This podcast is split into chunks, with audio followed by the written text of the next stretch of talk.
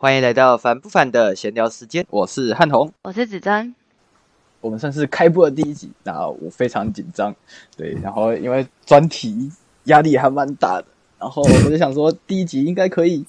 邀请一点重量级的来宾，然后我就非常荣幸的邀请到两位算是我的偶像，就是可不可以看的 Gavin 以及我们莫坎，哇，真的非常的高兴呢。真的很紧张哎！没事没事没事，我们都一般人，好不好？对，我们真的是一般人。重量级偶像是莫堪啦，我然后是普通人。没有没有，你们两个都是都是我的大前辈啊！没有没有没有。好，那我想先请问一下，就是 Gavin 入坑到现在有没有最喜欢的角色？哎，我可因为这个部分，我好像有在我节目聊过。因为刚才你有说到嘛，我的节目叫可不可以看？那很常分享我喜欢看的布袋戏内容。那我真的仔细回想起来，我好像没有特别喜欢哪个角色。如果真的要我说，我很常都会说哦，我喜欢素还真。可是那就就是一个偏情怀，就好比说我今天要让人家认识布袋戏，我会跟他说哦，我喜欢素还真。但是你实际问我喜欢素还真哪些点，我其实回答不太出来。那最近仔细回想，我好像真的有那种非常喜欢的角色，应该就是蝴蝶君哦。对，蝴蝶君复出，那个真的看到眼睛都可以喷爱心了。有有有有。那我们的莫堪呢？我吗？对，入坑到现在最喜欢的角色，你知道最喜欢吗？最喜欢吗？最喜欢那一定是教授啊。老公啊，老公是唐无玉啊，初恋是易云啊。我在想说，怎么会没有易云？这样，那是初恋，那这真不一样。对哦，初恋总是最美好的这样子。然后可爱的吴端啊，还有吴飞啊，悲惨的吴飞。好，那想问一下，那经营布袋戏主题 YT 的困难处，就是从以前经营到现在，有没有让你感受到遇到一些瓶颈的感觉呀？有没有很小？有没有曾曾经一度想放弃的念头过？哎，这是不是要莫刊来分享会比较 会比较实际一点？因为目前我目前还不到一年呢，我还是新鲜人 哦。哎，居然把球丢给你，有没有吓到？我只跟你说到中中呃，怎么讲？如果你把这个东西当成当成一个职业，就是想要养活你的话，分分钟你都想放弃。对啊，因为没办法，因为就是必须体认到一个事实，就是现在布莱希的受众族群是真的小。对，虽然我们常说就是啊，没有没有，我们不是我们不是不布莱希不是小众，布莱希其实还是走在流行前端什么，但是现实还是很残酷。就是事实上，就是不管是你，其实你就看官方的那个 YT 账号的订阅数，跟其他文化领域的那些龙头的那些。点阅数的对比，就可以知道布袋戏到底有多么的小众。然后我们又是这一群小众中的小众，这你要想看布袋戏已经够少了，然后这一群人，这一群人里面，他们要使用网络的人再抓出来，然后使用网络人再抓出来，你要说啊，他们会去找布袋戏影片来看，再抓出来，然后去找布袋戏影片来看的，然后再抓出来一点说，哦，他们想要看布袋戏的主题内容的影片。所以，我我们得到的就是这不断的，就是缩小再缩小，啊缩小缩小缩小再缩小。那我们那个讲好听，就是我们是精英中的精英，就是那个去无存精的部分。对对对对对，你们是愿意在那个其他的休闲时刻，还愿意看我们这些 YouTuber 做布袋戏相关主主题的影片的粉丝，我觉得很棒。这样子的观众，我们是很喜欢的。对，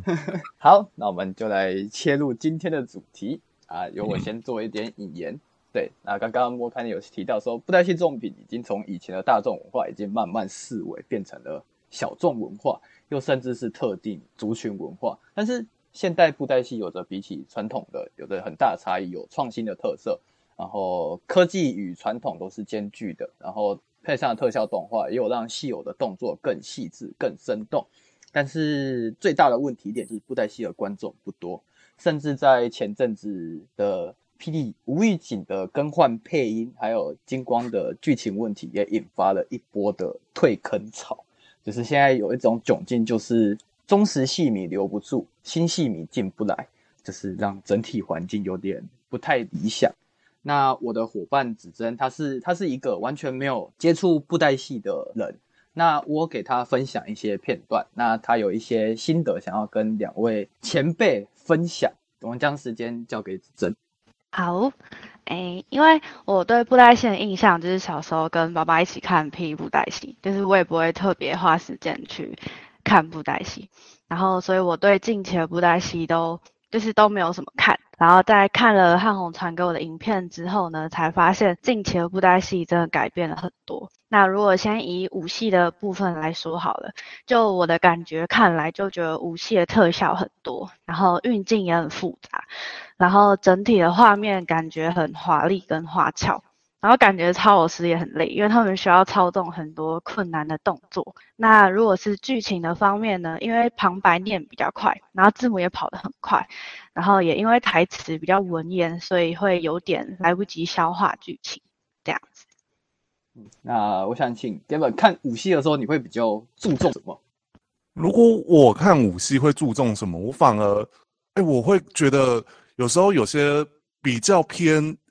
呃，老戏迷一点的呃戏迷观众们，他们会说以前的武戏会比较好看，但是我近期都有在做懒人包系列的影片，我就会觉得其实武戏的进展发生啊，它其实跟时代有关系。另一个主要是因为我觉得现在的人不见得会喜欢这么快速的超偶，好比说，我觉得以前的武戏，我在截取画面的时候，我会觉得很累，因为我找不到一个诶木偶帅的画面。然后让它定格，让它去呈现一个，哎，这个画面看起来舒服，然后也不会跑得太快。那我觉得以前的布袋戏的武戏是以速度为主。那我觉得在近期的，呃，其实，在两千年左右，就是我们所谓的霹雳的黄金期，好了，我都这么说啊，就是好比如说真王记、图腾、龙图霸业、风铃岛、兵线，这个时候的武戏，它保持速度以外，它也增加了很多特写动作。那我觉得这些。的分镜其实，因为我本身是学数位媒体设计，所以其实有时候你在画分镜，你就会想说布袋戏这些分镜如何去做到，然后实际去了解布袋戏他们拍摄的过程，他们是有点偏向是靠经验，导播觉得诶这样子拍会很帅气，然后把它拆成一个镜头一个镜头的拍摄，然后应该大家常常看到幕后花絮会有像，呃，他们为了拍一秒动作，他可能花了快一个小时，甚至说两个小时，甚至半天以上时间为了。组成这个画面，那我自己本身会看这个武戏的内容。以我近期来说的话，我会希望的是看到一个有设计过的动作。好比说，最近可能像《全相裂变》，我觉得很把注视角度都看在谭无欲身上。好比说，我觉得第一个是可能是角色人气，另外一个就是谭无欲的角色，他的武戏动作，你可以感受到现场给他很多。经过设计的安排，好比说，呃，北斗爆菊拳，有没有？就是他去打一庭局的时候，其实明明只是一个我们认为不会说特别重要的武戏，可是他却特别让他有一些呃交手的动作。然后，其实我今天也在剪这一段这样子，我觉得这一个就是会让你觉得，哎，现场有用心在这一段拍摄里面。对我武戏会主要就是会希望剧组可以给我们一些惊喜的演出。这样子，嗯，那莫堪觉得呢？看武戏的话，你会注重什么地方？武器的话，呃，注重哪些地方？我自己是比较啊，这这个很难讲诶，因为老实说，大家都说，呃，以前的武器怎么样，现在怎么？就刚刚 Gavin 讲那些以前武器怎么样，现在武器怎么样？但是很多时候这样讲好了，因为以前的设备比较没有那么精良，以前的录影、以前的摄影机，它拍出来的画质就是那个样子，所以它很。模糊，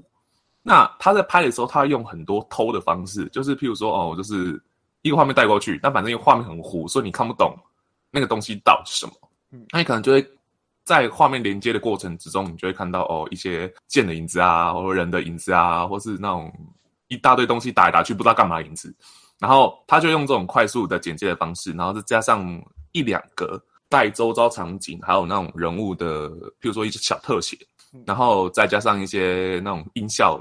快速的那种听。你在看以前武器的时候，你会发现那一种兵器交集跟拳脚交集的声音速度特别快，而且特别的密集。但是你去仔细看他们的分镜画面的时候，你会发现几乎很少打在一起。对，都是很多都是过场而已。他很多都是都是，甚至就是哦，我就是这边丢一丢，然后打一打，然后啪啪啪，然后这个这个摆 pose，那个摆 pose，然后然后弄弄个弄个几把剑这样弄出来，然后大家看到就哦很嗨，然后就是顶顶多就特别特别定格几个画面，会譬如说拿那个就是龙图那那一场经典，大家很老新美常讲那个什么风之痕跟独孤一恨那一场，嗯，在船上那一场。你去看那一场的武戏内容，你会发现哦，就是他们两个在出剑之前，风之痕出现之前，手中什么他的那个飘带，那飘带要把那要要把那个剑给卷起来嘛，然后把那个剑给抽出来嘛，你就只要那个动作一出来，那个风之痕招牌动作嘛飘出来，打完之后，然后再就独孤雁把独孤一剑把抽剑抽出来，抽出来这两开开始打之后呢，就会发生就会发现我刚刚讲那些状况，也就是你会发现这两个人交集的点。很少，非常的少。对，甚至你你一个一个定下来看，你会发现这几这两个人从从头到尾都在摆 pose，然后三就完事了。对，然后就弄弄弄完之后，一圈出来之后，然后唰，然后就就就结束，然后之后大家就觉得哇好看，但是但是你也你也讲不出来到底好看在哪里。嗯，那那你像以现在的风格来讲，因为现在的摄影机它比较。比较比较高级了，嗯，所以它可以拍到很多细节，然后可以拍得很清楚。那所以就更不容许你用偷的方式去简单的带过，因为你知道一偷，大家那个一一零八零 P 画面就看到哦，这个啊 替身啊那个那个怎样对，然后像像之前之前那个什么替替身部，以前替身部以以前很常用，以前我记得印象最深刻是那个刀锋时候银狐那个那个角色，因为他他的特点是速度很快，嗯，那所以他的武器的时候就会常常你就会看到他打到一半。他说变个变成一块变变成一块布飞出去，然后然后然后你觉得眼睛就跟着那块布，然后闪过去那一秒，你就觉得哇，他好快哦！然后然后下一秒在一个那个就停机画面，然后剪接回来变变成哦，对。那这个动作你再放到放到最近，比如说像那个玄玄葵第一次用那个，他就是在冰封九龙金那一集。我做我有做我频道做武器分析，然后玄魁在打荒地的时候，你就会看到明显有一个他上去，然后下来跟荒地队长在上去空中，你看哦一块布飘过去，还蛮明显的。对，你那个时候就那那个时候那个时候那个那个呈出来的画面就就不一样，甚至会有一点点那么的尴尬，呃怎么会这样子？对，但是因为它是一种以前到现在常用的手法。对，然后这个是就是摄影，因为摄影、摄影、摄影器材嘛，然后这样偶的部分，然后很多部分它是跟着时代进进行的。那再来就是导演风格的不同，就是之前很长大家讲说，哦，那个以前那个陈梦玉导演啊，很会导啊，很会导演，很会导什么，然后但是有些人就不吃菜导那一套。嗯，对，他就觉得啊，这个东西就没什么内容，就是混混混混的晃过去。而我喜欢，我比较喜欢，比如说像那个金光的那个陈真导演的那一套，嗯，就是同样的，我以船那种水上船上武器来讲，陈导的那那个那谁，我突然忘记了，天之道跟那个西风很笑第就在你天上第八集哪一场，嗯嗯嗯嗯，对你去看那一场，你就会发现，诶，他有非常多的那种细部的操动作，小碎刀步。然后还有那种施法的那种动作，它跟动画是是对得上的。然后还有一些很很夸张的那些超超的画面，什么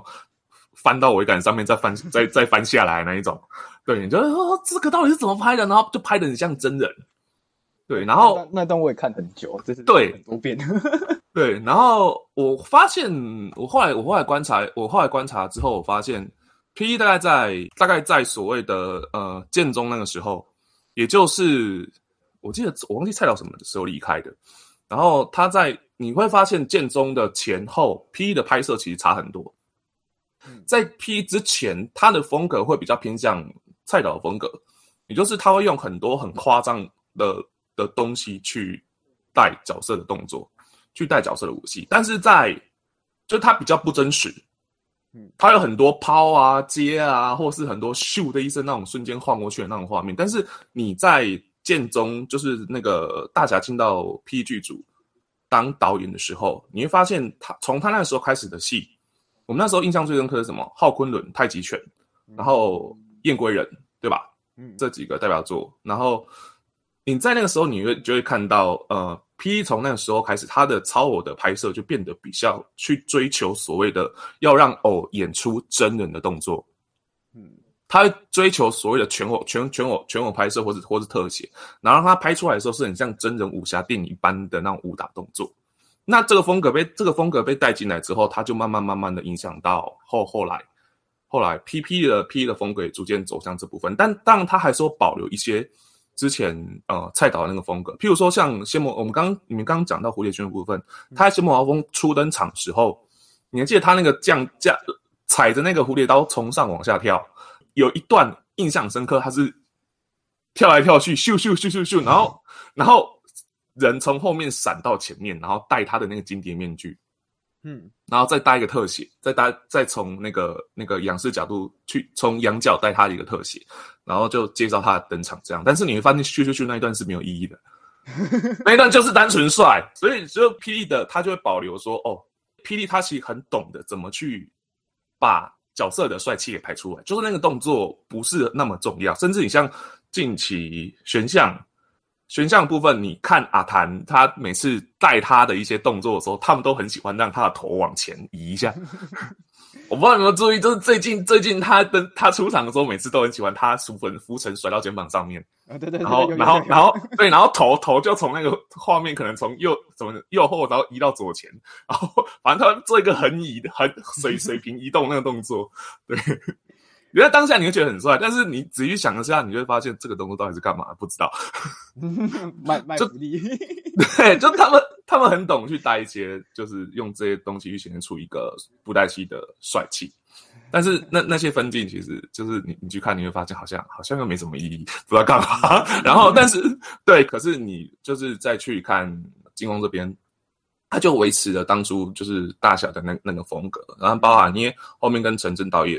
因为后面陈真导演有在金光待过嘛，所以他的风格也有带进来。那你就会发现两边的拍摄风格是其实是完全不一样的。那 P 这边其实他还是有保留保留一些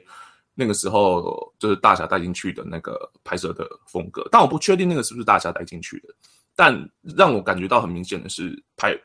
武戏的拍摄转变是这前后前后中期。可是这个东西，因为这个东西我以前只有在大师那个云州大陆侠系列。捏龙虎榜那个部分，我有看过这样子类似这样子的超演出，甚至是那个时候大侠他们拍的那个《射雕英雄传》风雨，你都会都可以从那个时候就看出来，大个大侠他们那个时候在追求的是怎么样的一个拍摄风格。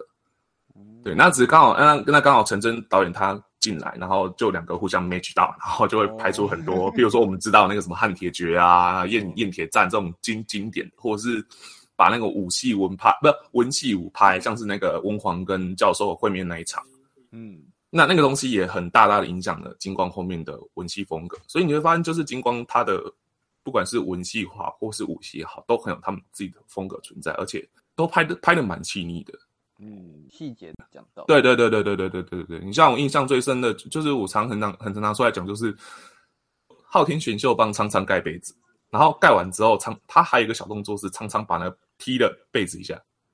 就一个小动作而已。我甚至不知道那个那个动作有没有写在剧本里面。但是就踢那一下，你就觉得这个哦很活，你就觉得这场戏很好看。大概是目前龙头的这两家，他们拍摄风格的不同，然后跟从以前到现在不同的拍摄的器材，它是与时俱进的啦。对，那你说你再说更老老老老剧老剧那个时代，就又是另外一回事。就大概是这样。嗯因为我最近有被 YT 推到那个日月才子战地底师那一段，就是哦，很常看到他们就是真的是飞来飞去，飞来飞去。那我有跟我堂姐讨论过，就是说如果当初这这一段武戏放到现在来看的话，我在想说，其实会被戏迷骂，因为 可能就是感觉很没有没有那么细腻的感觉。可是现在观众的口味又比较挑剔，然后像我自己会比较喜欢看那个袁公子打打那个谁，打幻天场那一战吗？幻天场，对对对对对对对，就古猿争霸的最后最后一场武戏嘛。对对对对对对对，对那一段我是真的很，我是看到现在是觉得最惊艳，就是他。把那个圈圈倒落的感觉是真的有打出来，尤其是前面队长的时候。嗯，对。那文戏的部分，子珍这边有一些心得。那我给他看的片段是那个素还真被风采里诱拐的那一段。对，这这算武戏吧？这算武戏啦，这算武戏啦。好，那我们给子珍分享。好，没错，我看就是他刚刚讲的那一段，真的让我很惊讶。我想说，这到底是什么？这是这是这是拍得出来了？就是我真的没有想过布袋戏也可以拍创戏，那真的很酷诶。就是没想到也能够用布袋戏的方式呈现这种剧情。因为可能以前想象都是可能正常对话或者是打架之类，而且跟武戏比较起来，他把气氛烘托的很棒，不管是特效或者是诶那些细有一些细微的动作，然后我是觉得如果可以将这些特点好利用，就是这些比较特殊的呈现方式利用的好的话，抓到年轻人喜欢的点的话，会很有趣，可能会红。那以我这边，我比较近期比较喜欢的一场文戏是温晃刚醒过来，然后跟燕王的第二次会面那一段。哦，然后那一段就是两边的交锋，其实我看的就是很紧张。然后尤其是后面燕王要揭穿那个真相，是要那三万大军无一生还那一段，我真的看那一段那一句话直接出来的时候，我真的是直接起鸡皮疙瘩。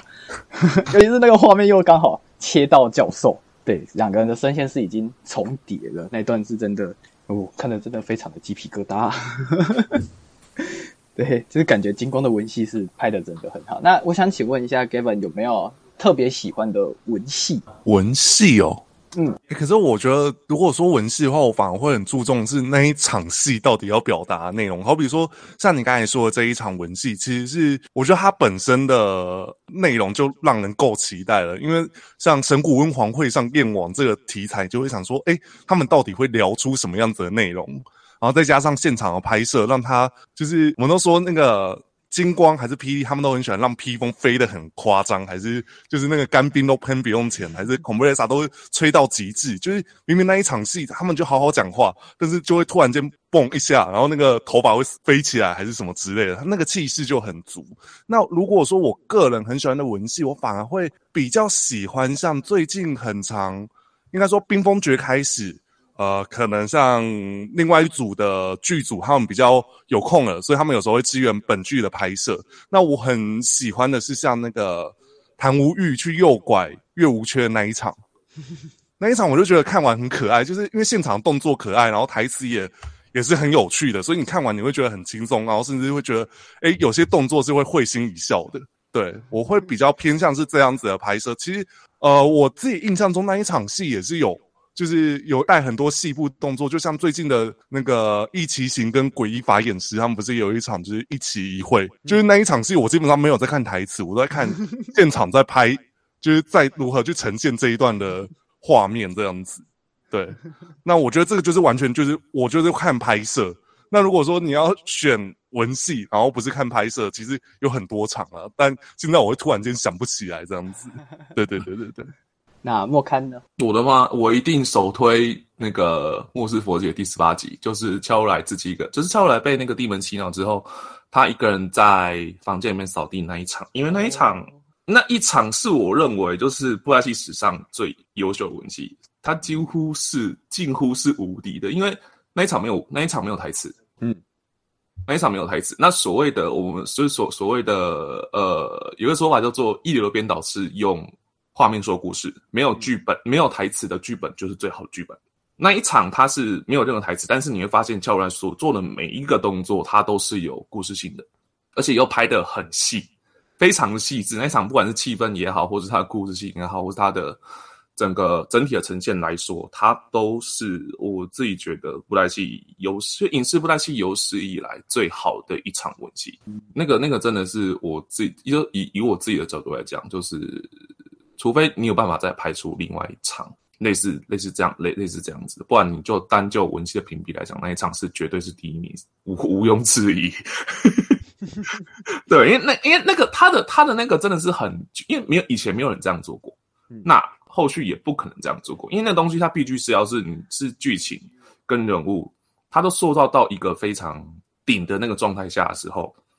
你那一场戏去带那个那个感情才会出来。对，那个故事性才出来。就是他虽然没有台词，但是每个动作都是戏，每个动作都是故事。他都在告诉你，他乔来就是在透过那边，然后告诉你乔来经历过什么事，他以前跟父亲经历过什么，跟医院经历过什么，跟教授那时候经历过什么，每一个动作，通通都对应到。对，满满的情怀，满满的，真那一场真的是满满的，满满满满的。你要说情怀，情怀也对，但我觉得那那一场就是我讲就是满满的故事性，因为你拍戏就是在讲故事，嗯，讲剧情，讲内容。那他不用台词，他就可以把所有的东西都带进去，所以我觉得很厉害。对，真的是没没有话讲。对啊。那莫堪有没有觉得，就是燕王跟俏毒仔第一次见面在琉璃树下那个互呛那边？其实我觉得那一段我在看，我第一次看的时候觉得，哦，这个针锋相对好像还不错。可是当我回过头再看一下，其实感觉燕王是把俏如来压着打的感觉。对啊，因为那是燕王的初登场。就是就是你要你要你要记得一件事，就是就是当角色新新角初登场的时候，如果这个角色是要拿来捧的，你懂吗？他必须要他必须要把他的格格维持住，所有新角色出来的待遇，因为他必须让观众有所期待，所以那一场他要俏如来打没有问题。那这但是到后来你再发现他在跟俏如来对上的时候，你还记得俏如来摔镜子那一场吗？哦，对。那一场他就跟燕王有来有回，甚至把燕王惹惹到惹惹到说：“你惹怒我，整整个九界承受不起。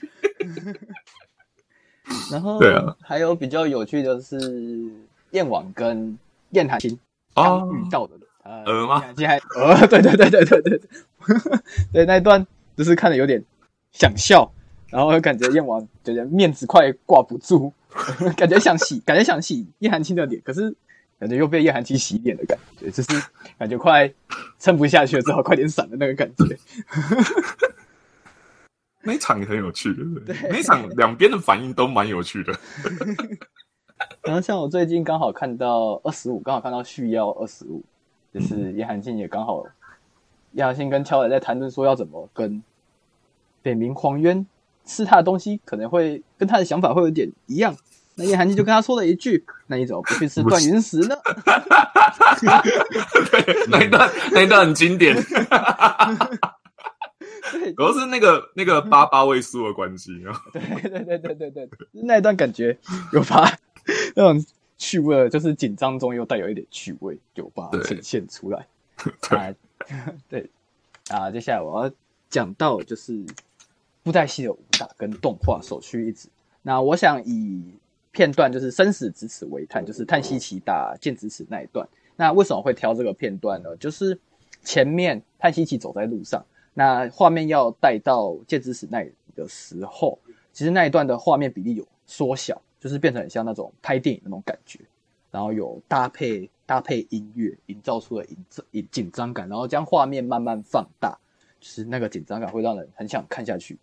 音乐搭配都很棒，然后从从丛林进入。烽火幻境的那个画面的切换，我我就觉得很漂亮。然后叹息起用线缠住剑指使那段画面，就是有把叹息起这一段那个武戏的特色有呈现出来。后面超有动作跟动画特效也搭配的很棒。就是如果不论剧情的话，就是单纯以欣赏这一段武打来讲的话，其实这一段是真的，我算我觉得算是。近期来，我觉得霹雳算是拍的很好的一段。那我想请问两位有没有印象很深刻的武打戏？印象很深刻的武打戏哦，嗯，哦，如果要以你刚才说叹息期这场好，古元争霸开始，当然他就是拍摄有增加很多，就是特别拍摄组的资源嘛。那我会印象深刻的是《武道列传》没有收收入的几场武戏都跟这个角色有关。就是生命练习生，因为他他用现在的拍摄，然后来呈现以前我们看燕归的那种感动感。我不知道这样子讲有没有，就是有有人可以理解我想说的，就是呃，每个人都说哦，生命练习生没办法取代燕归人，但当然，因为两个就是不同的角色，怎么可能就是取代掉对方？但是我觉得在呃，你看三观斩武将是三观斩武将吧，就是。生命练习生就是闯三关，然后就是打全部的人那一段。其实那一段有就是有凶猛，然后跟就是很简单的对招，以及是说人海战术的时候，基本上他就是一直就那种类似像无双模式开始那么割草，那一段其实看的蛮过瘾的啊、对我，如果以盖突然间回想起来，我会很想提这一段武戏。对，是那段我也有看，就是打五都杂鱼，对对对对对对，就是一开最后呢，还用一杯那个丢一罐酒出去，然后就就没想到那一个那个什么是三生雅妇嘛，就直接被打成肉酱，就直接死掉这样子，就突然间笑出来。就那段小兵的那个他所呈现的想法也很很有趣。小兵就是在那边互推，Licky Licky Licky，我对对对对对对对啊！以及像那个啊，这个也会让我想到仙骨鳌，哎，不不是仙骨鳌峰啊，那个仙魔鳌峰啊，不好意思，仙骨鳌峰，你知道太多聚集或者太多资讯量会很长，会突然间挤在一起。就是仙魔鳌峰，风之痕的那个啊，风之痕打，他是叫什么鱼鱼什么鱼无疆哦。就是那个什么什么茧，就是那个长得像蝙蝠头那一个，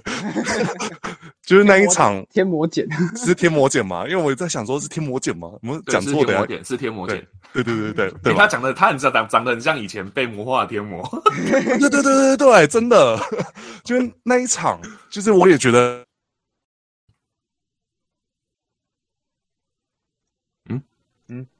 怎么怎么了吗？哎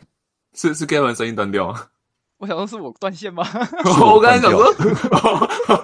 是我 是我断掉，是我断掉。我在想说怎么会突然间没声音，我也是吓到。天天魔姐不让你讲，是不是？完了完了，对，天魔茧真想要把我变掉，吓死人。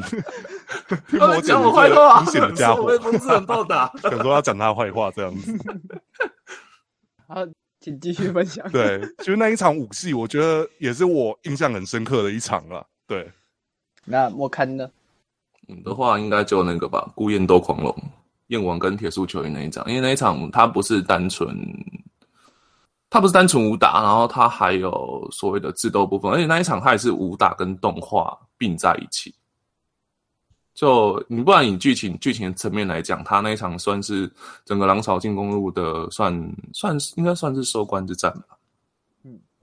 对，然后那你以武器拍摄来讲的话，那一场就是你看可以看到燕王用那个 环物遥控型管，对，然后那个断云石变出各种各式各样的武器，然后每一把都用用的都是每一种武器，他都他都很精通，他有他也都把那东西给表现出来，所以整个呈现来讲，我觉得是很棒，印象蛮深刻的。对，嗯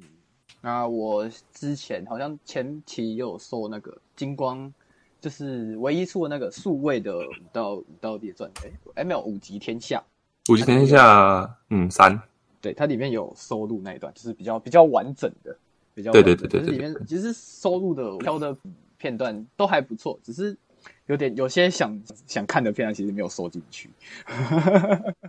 那你就要再看他们要不要再出五级天下四啊？敲碗敲碗，好像好久没有出了呢，对啊，喊话喊话。喊话喊话。好，那我们进到下一个，美型跟金雕偶是主流吗？对，然后我觉得以现在技术的进步，那现代人应该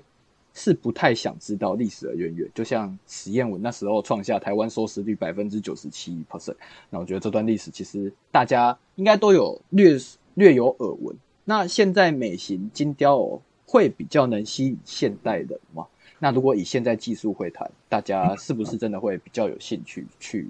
接触？那我记得好像在前天还是大前天，莫看刚好有观众也有回应到美型偶真的是主流嘛？那我我想这个问题想先请莫看先分享一下他的想法。主流每个阶段都有他的主流啊，真的、啊，每个阶段都有它主 它的主流。你你现在回去看以前老树的那张饼脸，你 那个那个你还会觉得他，你那个你你觉得这个这个头偶头发到现在，大家还会觉得他是偶像吗？对啊，如果这个偶头发到现在是 OK 的话，那他电影版就不用长这个样子啊。啊，对啊，但是每个时代都有它的潮流。那个时候的所谓的帅哥，对那那个时候时代来讲，帅哥的定义是谁？帅哥那个时候帅哥的定义就是实验文，就是那种纹身的偶头。所以你那个时候只要是主角，然后要有那种要捧那种这种角色，基本上大家都长那个样子，就是你说哦那个哦六合，哎长跟使用一模一样，哎，对，然后然后那个然后那个什么哦苏完真哦就就是他看起来就比较俊美。那个时候那个时候你会发现那个时候的形容词其实开始有用所谓的俊俏俊美在形容主角，只是 好不好？那个时候大家觉得他们很帅，但是你放到现在放到现在跟这些偶一对比，就会觉得。他怎么差这么多？对，所以不是，所以不是说现在的偶都在追求美型跟精雕，而是每一个时代的偶都在追求追求美型跟精雕。嗯，那因应时代不同，那而且到现在，坦白说了，以到现在来讲，那你说那个雕刻师、雕刻师什么的，还这个东西还能不能传下去，其实都还很难说。那以你以。以带最大众 P P 来讲哈，P E P 的那个偶头，从以前到现在，真的经历过很多不同的雕刻师傅。那在全盛时期的时候，应该有将近，我记得那时候好像有将近快十十几位的雕刻师在教偶头给他。那那时候，那时候大家其实最常看到的就是，我比较那个时候比较印象，应该就是黄永聪师傅的头，红葱头。就那时候基基本上是主角，大概那种要力捧角色，大概都是他的偶头。对，就是你说像江独秀、红葱头，就是你去看他，他他的头都是那个样子，他的嘴板非常的宽。就你 你去拿燕王，再去看那个谁，那个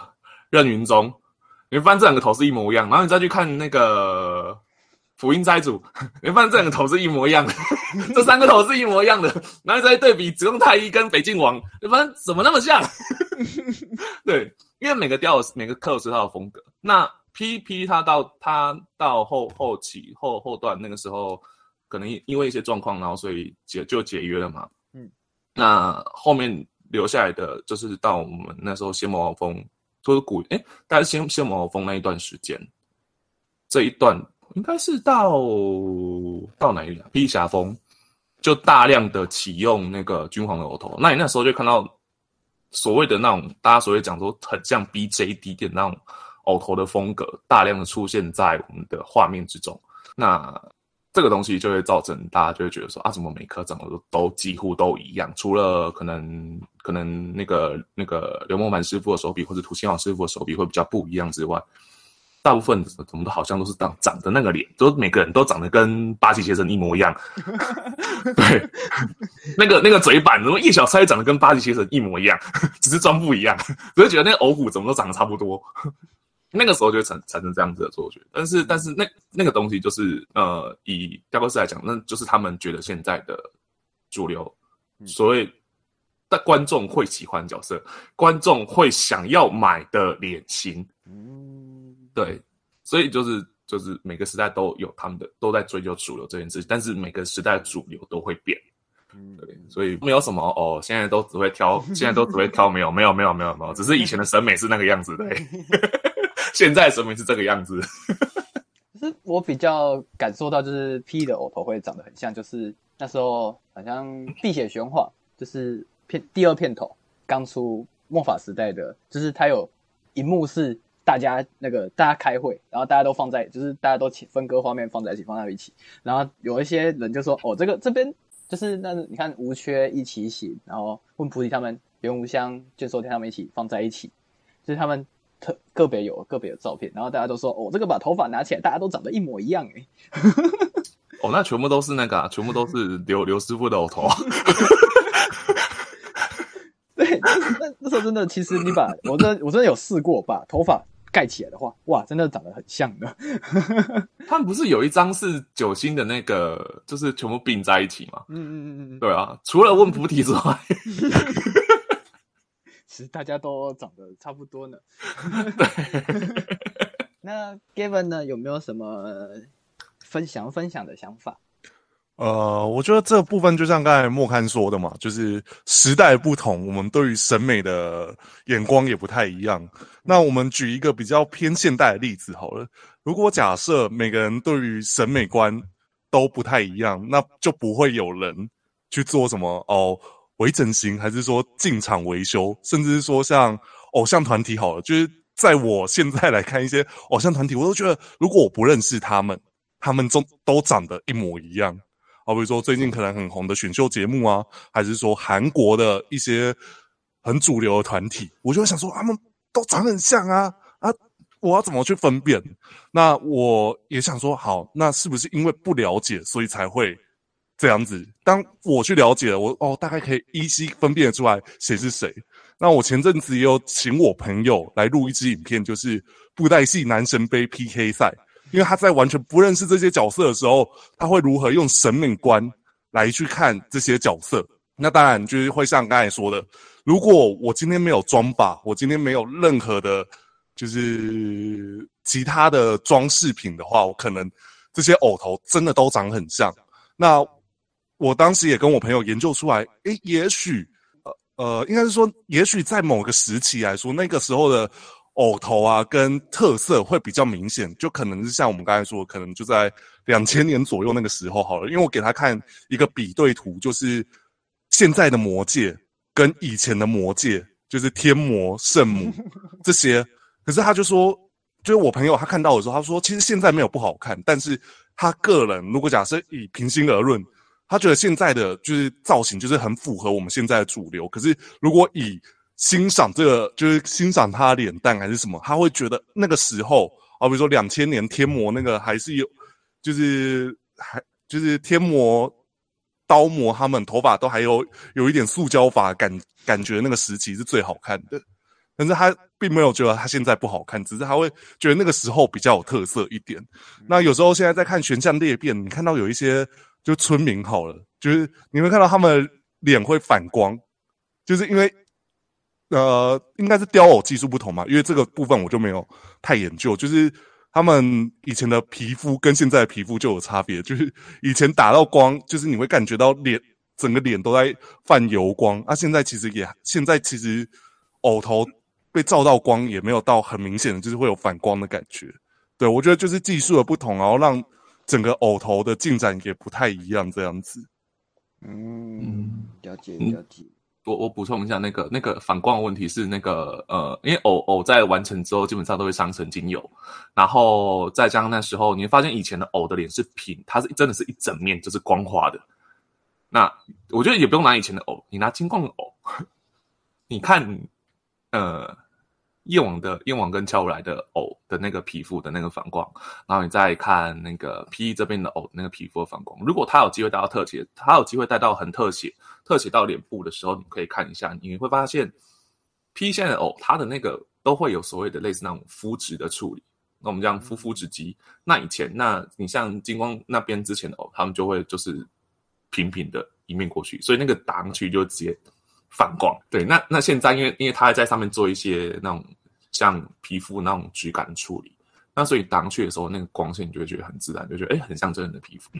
对啊，你看，其实这样子也是看得到一些进步的部分。对啊，对啊，对啊，对啊。对啊，你说如果假设我们现在就是把以前可能像哦冰显时期的哦全部拿来搬到现在演，你也会觉得哎，其实有点不符合现在的需求了嘛？对啊，因为你就会觉得哦，全部的人都在发光。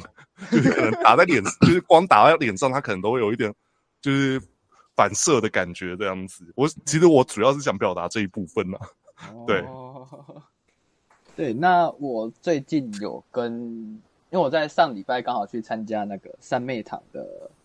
一天他的电影课程哦，他今天也有那个他在唯一的一场他在嘉义的秀台，他有上映他的《罗琴似水二》，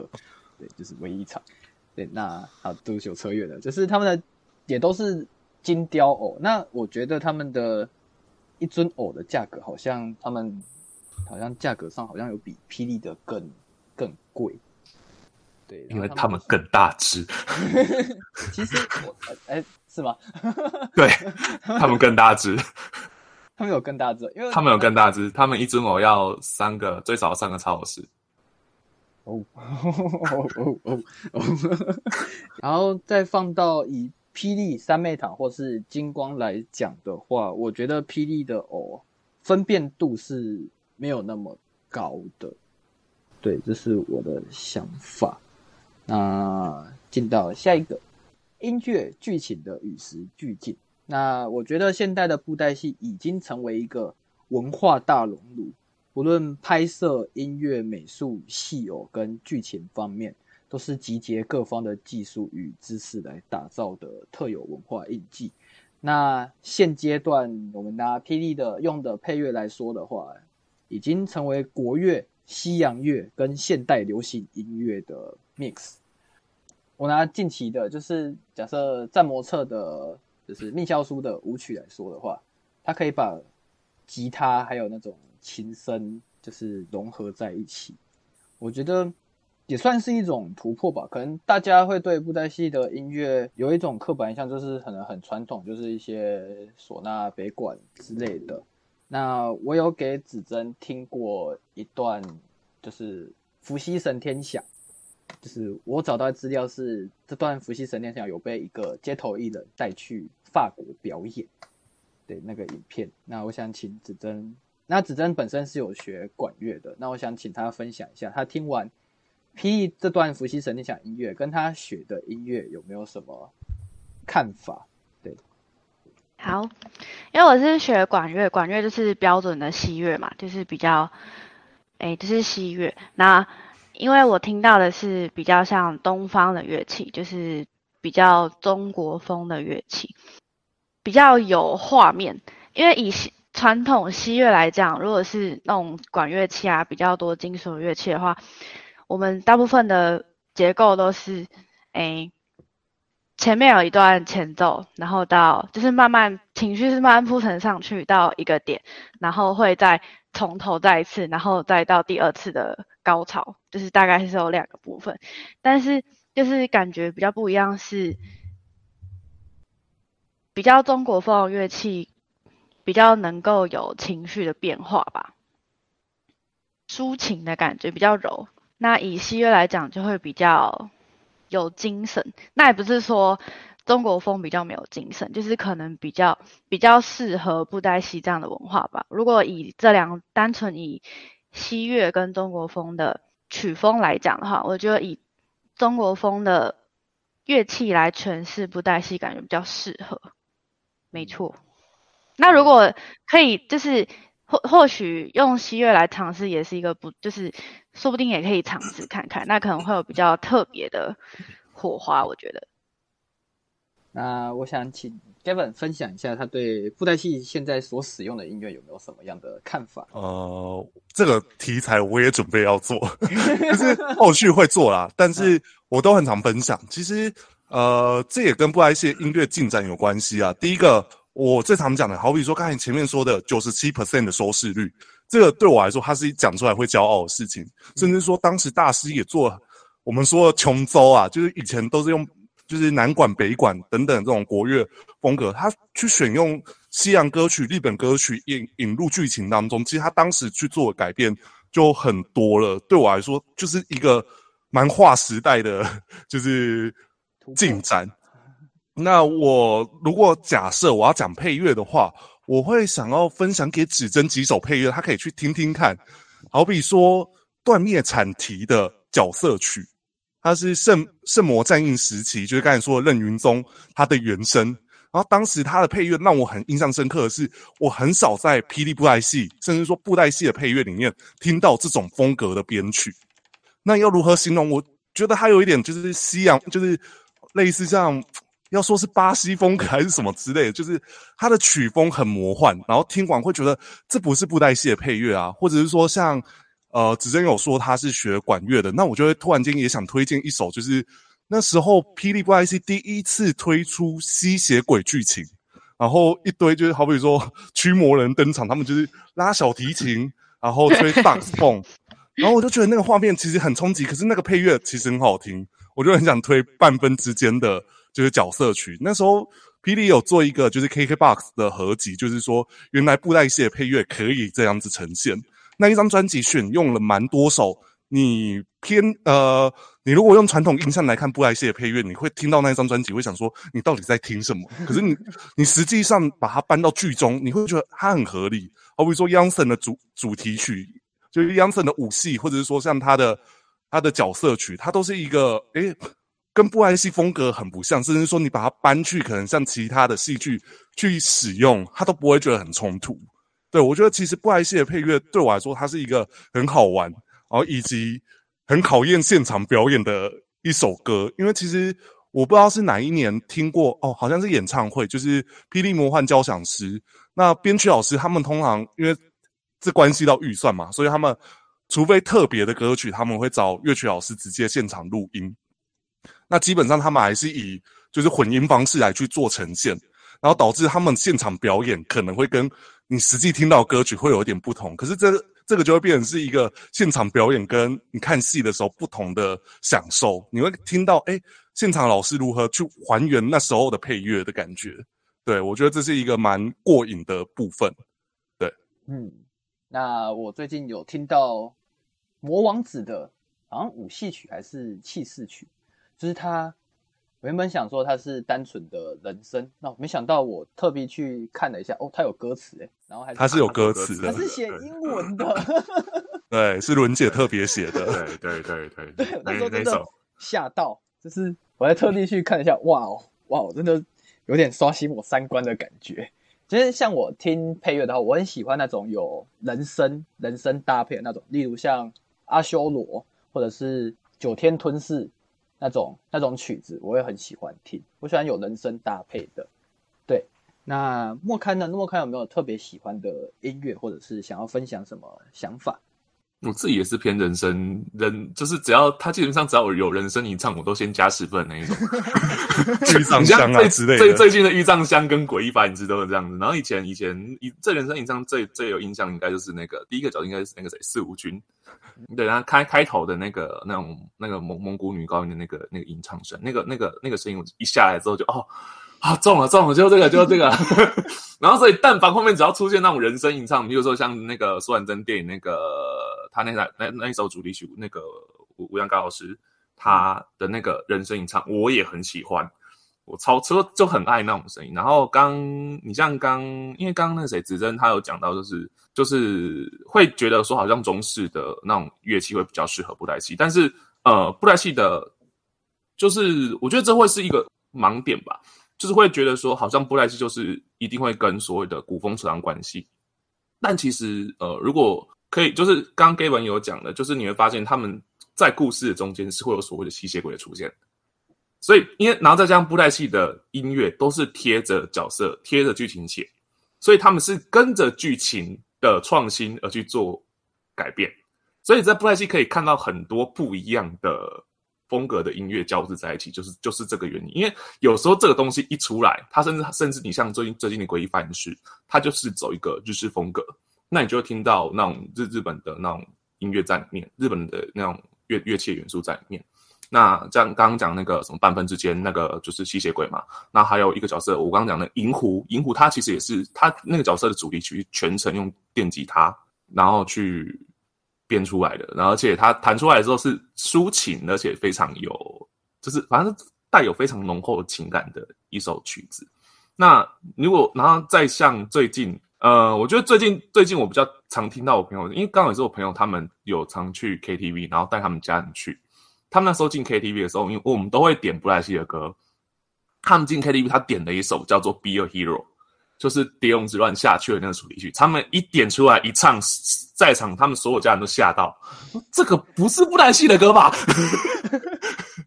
他是因为他是台语跟英语混在一起，然后编曲非常的日式动漫曲风，嗯，所以那一整个是那种三重文化交集，重重在一起的时候，他们全程傻眼。那画面上又是不太戏，然后呃台语，然后是呃英语，为什么为什么？对。可是我那时候也有去 KTV，我有跟我朋友一起去 KTV，我有点这一首，我有去唱。然后那时候他，我朋友第当下刚听到的时候，他就这个这个打起来不会怪怪的吗？他真的是当下也是傻眼。可是他整段听完之后，其实他发现说，哎，其实还不错，哎。对啊，他觉得这个搭配其实还不错，很很炫炮，或者说真的很炫炮。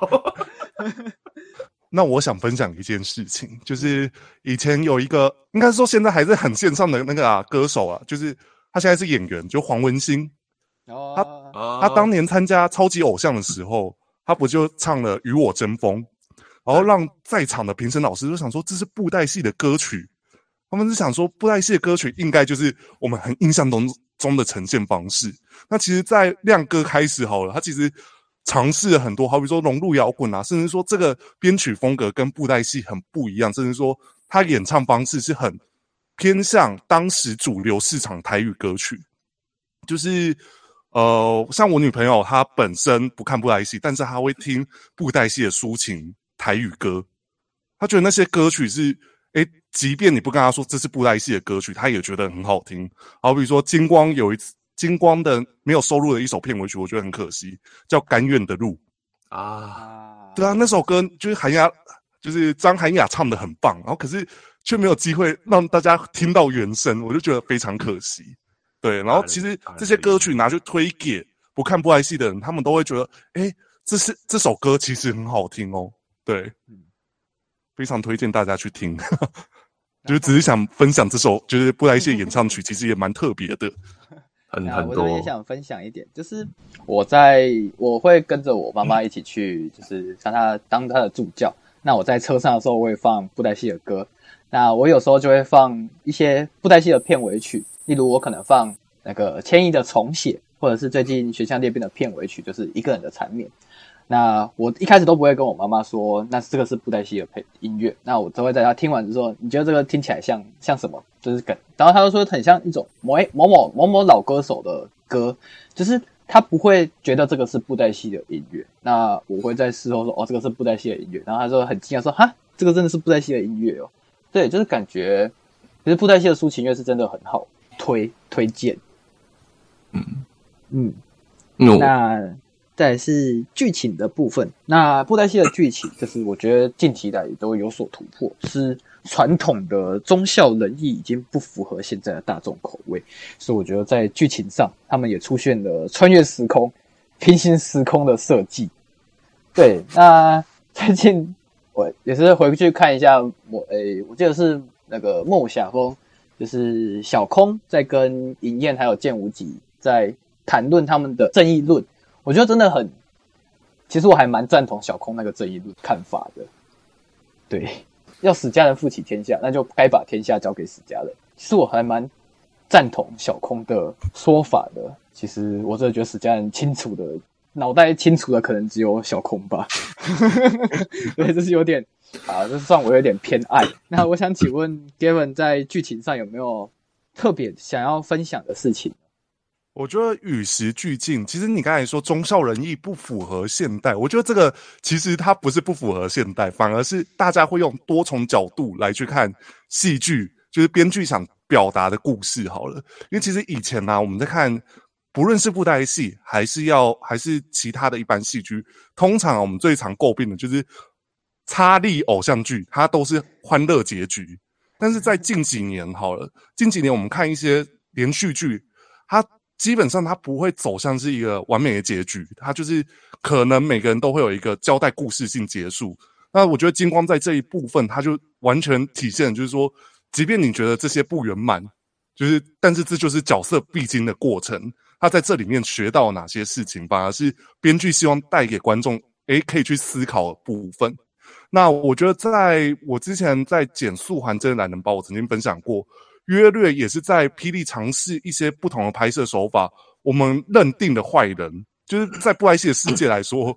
坏人已经不再这么的坏。他是有自己的理想，他是有自己的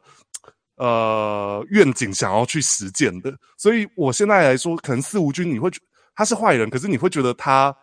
有做错什么事情吗？你不会觉得他做错什么事情他就是为了实践他心中理想的故事、理想的呃目标好了。其实有很多内容来说，你可以去认识这个角色，再去衍生出其他这个编剧想要透过这个角色来讲的事情。我觉得这是现在布莱希剧情来说，让我觉得我会跟其他不看布莱希人，我会讲这些事情。也许之前可能像金钟奖会提名一些比较特别的戏剧，好比说我们与恶距离啊，还是想想见你等等的这些事，这些故事它都是有一个主题性，可是它的结局不一定是。大家想象中哦，happy ending，可是它的故事是好看的。那我觉得，其实，在近年来的，不论是金光还是像霹雳，他们都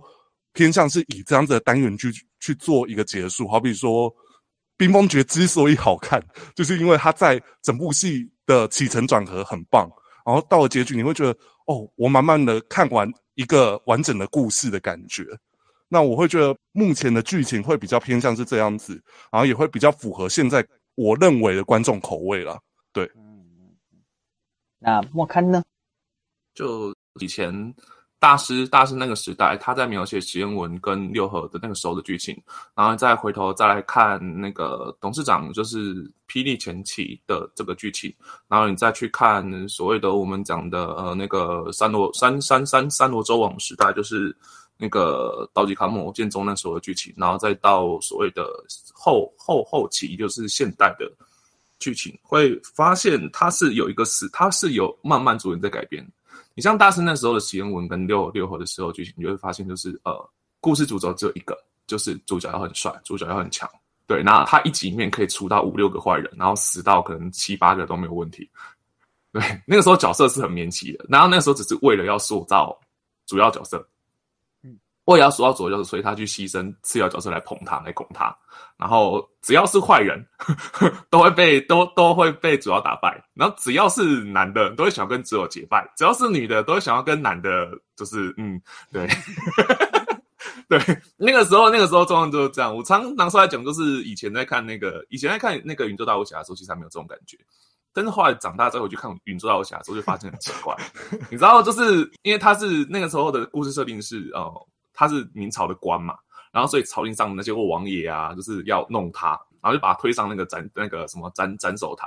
然后就是推上去之后，然后就后来就有有一群人要救他，然后喜欢说你们不要来救我，然后就反正后来那件事情就被压下来，然后就他就被流放，然后就被被流放过程中，那两个棺材本来是被设计要去害他的，然后结果就史文跟他讲一两句话之后，他们就被史文文的精神给感动，然 后说我们不杀你了，我来跟你结拜，然后 到后来。又一个出现一个杀手，很强杀手，然后那个王爷给他一把龙泉宝剑，跟他讲说：“哎，你拿这把宝剑，你把史艳文给我干掉。”他说：“好。”然后一找他就需要要去砍史艳文，然后史艳文跟他讲几句话，他就跪下说：“好，我真的觉得我很惭愧。”然后就把龙泉宝剑送给史艳文。就那个时候的剧情，就是就是一种我只要用我的这主角，只要散发他的圣母光环。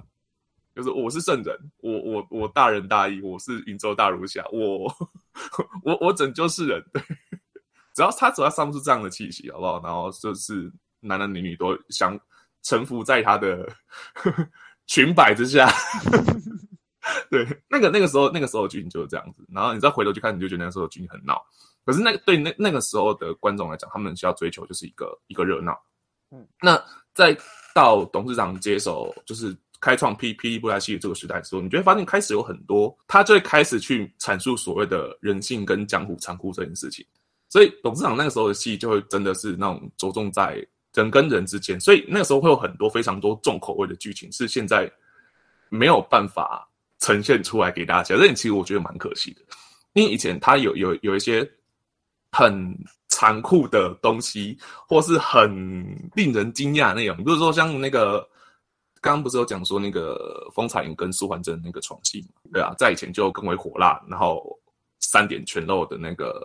那个什么八面狼藉跟通瑶池，通瑶池那对那那一段，然后还有那个什么，然后风采林果汁机那一段也是对 那个时候，因为那因为那个时候就是当然他他就是你看出来那个时候他有非常多的想法，然后想要不断的带给观众刺激。所以那时候会有非常多的重口的剧情，什么金小开强奸谁谁谁谁？你看金从金少爷到金小开强奸了多少 多少女性？对，而且那个时候也不是只有他还干这件事情而已，好不好？那时候还有什么非凡公子，就是什么慕容娟找非凡公子，然后为了苏完贞，然后非凡公子就是被非凡公子那些旁边手下给嗯啊，对，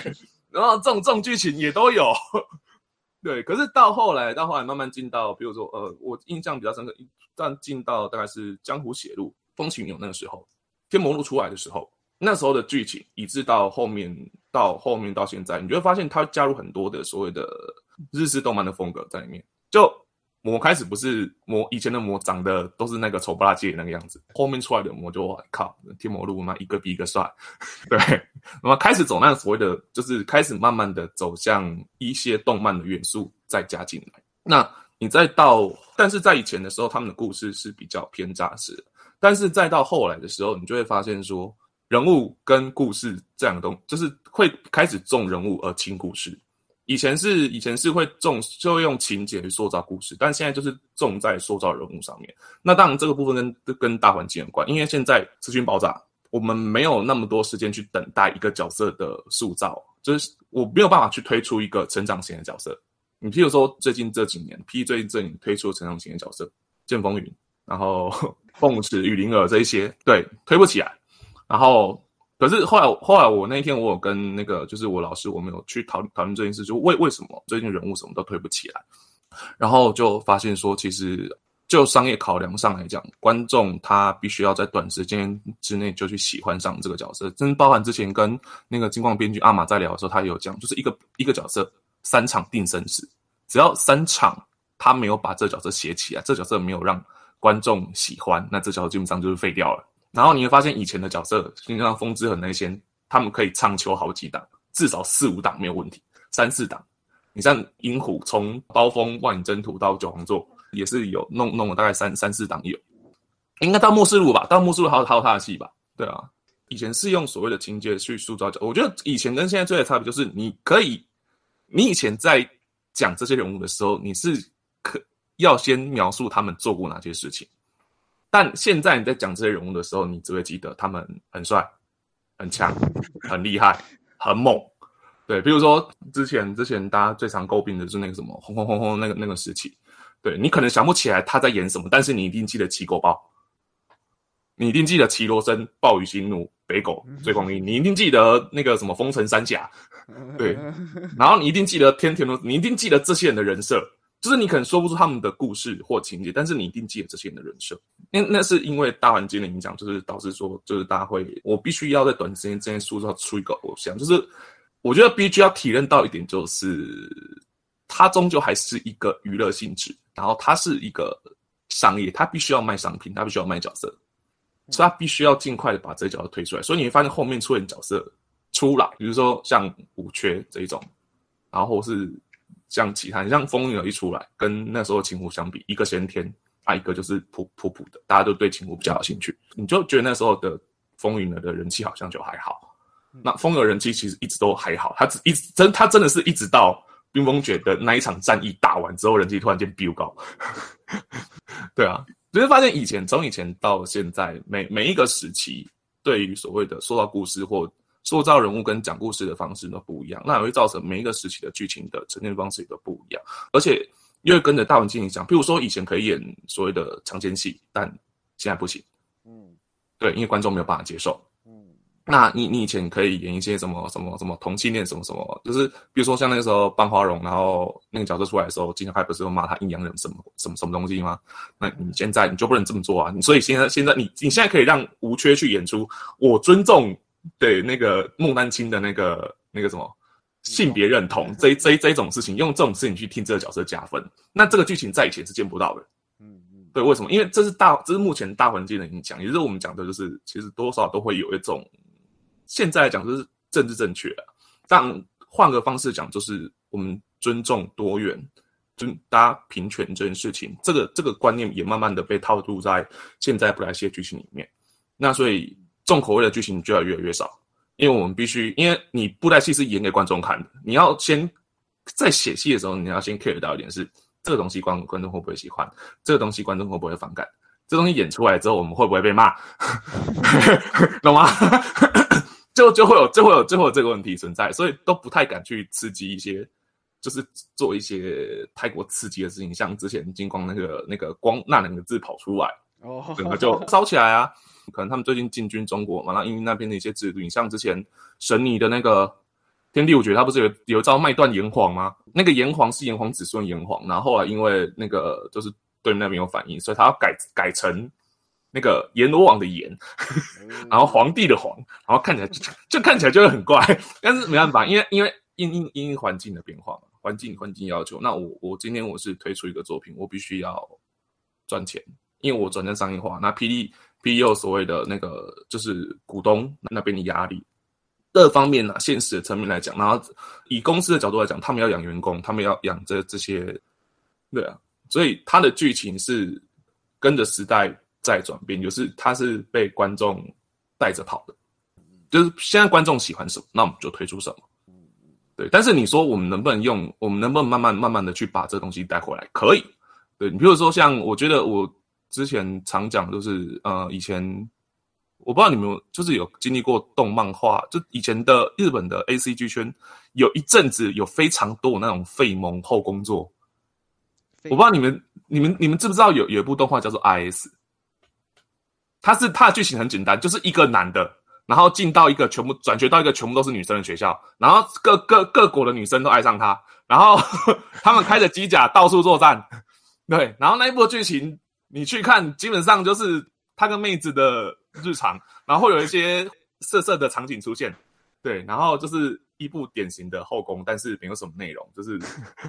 但是那一但是那一部的 BD 销量非常之好。很令人意外是那那部 BD 销量非常之好，以至于他后来被称作名作之壁。就是只要你没有你的 BD 销量没有跨过它，你都不敢说自己是名作。它是一个讽刺，你知道吗？因为那个东西它就真的没有什么内容，它纯粹就是靠着一堆的萌妹子，然后跟跟一些甚至那个那个东西，你你以很多很多比较极端对就是极端的主义的人来讲，那个东西就是你在物化女性。救急的物化女性，然后，然后这种东西，但是它，但是从那个时期开始，慢慢的，慢慢的到现在，你会发现现在的那个 A A C G 那一圈的人，他们在追求什么？追求的是剧情，追求的是呃剧情内涵，那角色人物塑造，所以开始慢慢慢慢的，大家开始有所谓的那种神作的观念，就是哦，对我我不看费蒙作品，我现在要追求的是神作，所以开始慢慢的呃。以前的钢炼，然后再就是现在的巨人，然后后面的，比如说现在的 Spy Family 或是派对卡孔明这一类的，它都有。它虽然是娱乐的作品，但是它都有非常深度的刻画，可以带给很多剧情反思。就这几年来剧情转变是这样子，所以那个东西它是会随着时代转变去改变的。那布袋戏只是现在走走到这个样子，但其实你会说他们有没有在追求剧情深度？其实也还是有啊，其实也还是有啊。对啊，就像当初。像同性恋这个议题，就是当初看到雪夜跟林秋露这一段，哦，这一段我是真的还蛮惊讶的，而且当初我真的想不到他们两个会是同一个人，而且我是一开始就有在怀疑说他们到底是什么样的关系，就是他们也没有出现在同一个镜头过，然后直到后面真正揭晓他们两个是同一个人，是真的有吓到。然后刚前面有讲的，我刚好看到《续妖记》，然后黄渊跟苏毅。这两个有点算苦命，嗯嗯嗯，苦命鸳鸯啊，苦命鸳鸯，对，真的是鸳鸯。哎，是鸳鸯还是鸯鸯还是渊渊？没关系，我们就叫他鸳鸯。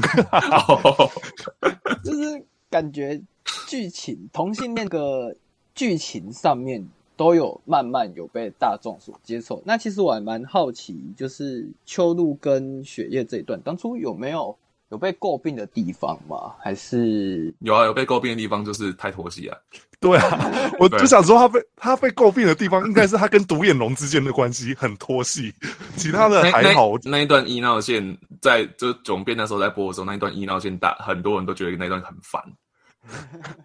对。但是九龙变是越看越好看呐，可是你回头你回头再去看九龙变的时候，你会发现很好看。对啊，九龙变我是看到后面，就是突然间就觉得哦，每个礼拜都一样，就是就是两个礼拜发两集，对，两个礼拜发两集。那个时候就是你看到超二十集之后，你就突然间就活过来了，你就全部开始猛看，你就会觉得以前的那个铺陈是对的，因为你没有那个铺陈，你后面根本看不起来。对啊。大概是临摹大战那个时候吧，然后他那个十十九错那个时候，教授开始在慢慢发威的时候，对，那那段教授发威是真的很 很开心，对啊，就是敲来期末又没过了，不是又，人家只是第一次断考，人家第一次考试，然后只是遇到一个比较严厉的教授而已，对，然后，啊，所以可见近代布袋戏在。剧情的塑造上，就是越来越有深度，就是把越来应该说以前的戏剧，我感觉会比较直接，